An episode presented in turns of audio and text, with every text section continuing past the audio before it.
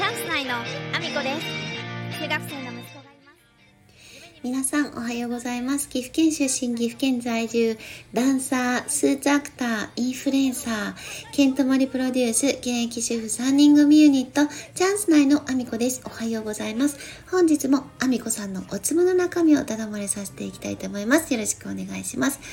本題に入る前にお知らせをさせてください。出演情報になります。10月25日、愛知県にあります、千草文化小劇場というところで、名古屋市芸術奨励賞受賞記念公演、ソバックの公演に出演させていただきます。そして11月5日は、愛知県にあります、名古屋市公会堂恩返しという舞台に出演させていただきます。いずれもまだ公演日程、時間がきちんと詳細が出ていないので、またお知らせの方させていただきたいと思います。そして1月7日、来年ですね、岐阜県にあります、各務原市というところで、各務原映画祭。こちらはスタッフとして参加させていただきます。ですが、えー、上映される映画で、私がスタッフをさせていただいて、そして出演もさせていただいた作品が上映されるので、ぜひチェックしていただけると嬉しいです。そんなこんなで本題に入らせていただきたいと思うんですけども、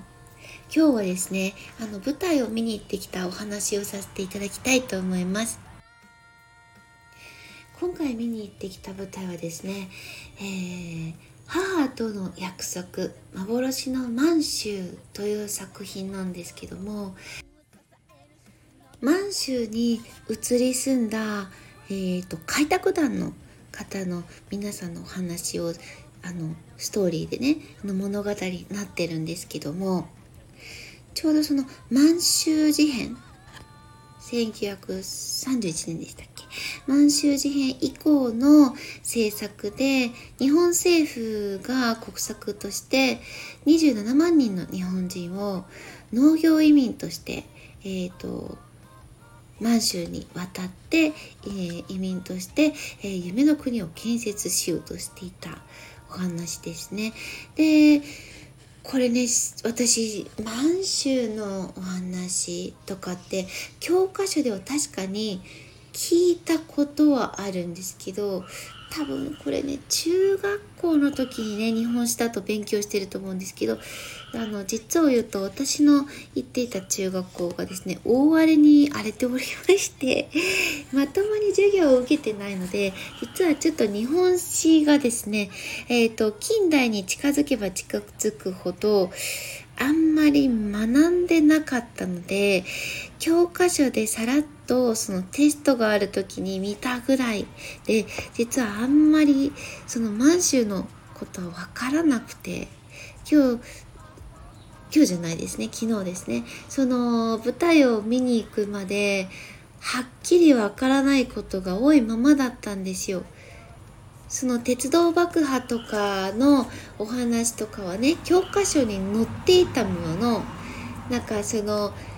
自作自演だったのに相手国のせいにしたみたいなところはなんとなくは知ってたんですけども実際に爆破したのはあの本当に鉄道の一部のね線路だけでそのすぐその後に復旧してあのすぐに列車が通っていたっていうことも知らなかった。ったんですけどこれはね私が動画とかであの満州のことが気になってあの動画を見あさって初めて知ったりとかその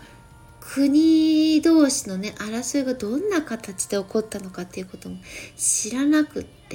もうこの舞台を見た後であまりにも気になっていろいろ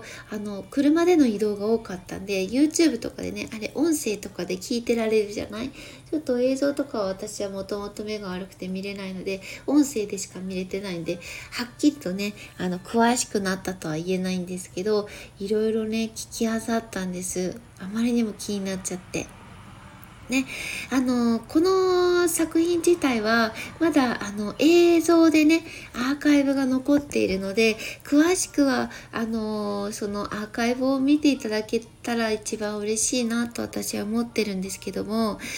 あの毎年ねこの戦争を語り継ぐ演劇公演っていうのを名古屋で行われていて私が見たのは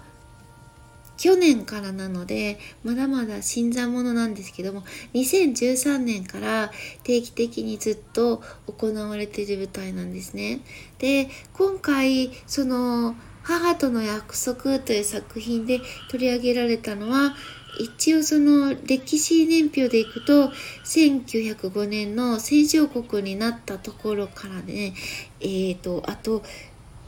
一応1989年までの流れをがその歴史的には関わっている年数で、まあ、その中の一番こうスポットを置いてあのストーリーになっていたのが1945年終戦の頃ですよね。その頃の満州のお話が一番こう主題になっていたかなと思うんですけど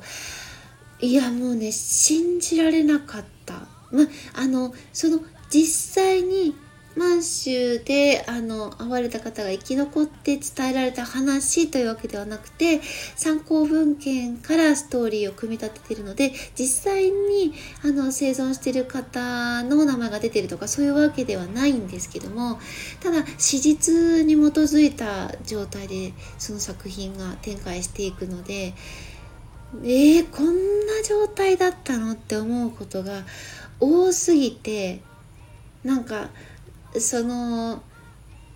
なんだろうな国というものに対しての不信感がちょっと強まってしまったような 作品ではあったんですけど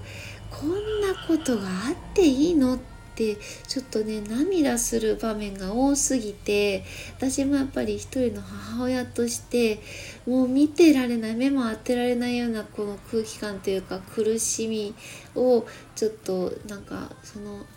舞台にあの出演されてる方と共にしたような時間でちょっと苦しくなって憤りをすごく感じた舞台だったので、まあ、今日はちょっとあの、ね、内容にはあまり触れない状態でお話ししてますけども、えー、ちょっと満州のことを自分で調べたりとかしたので。まあ、ちょっとねここで話すにはちょっとあまりにも長いので話せないんですけども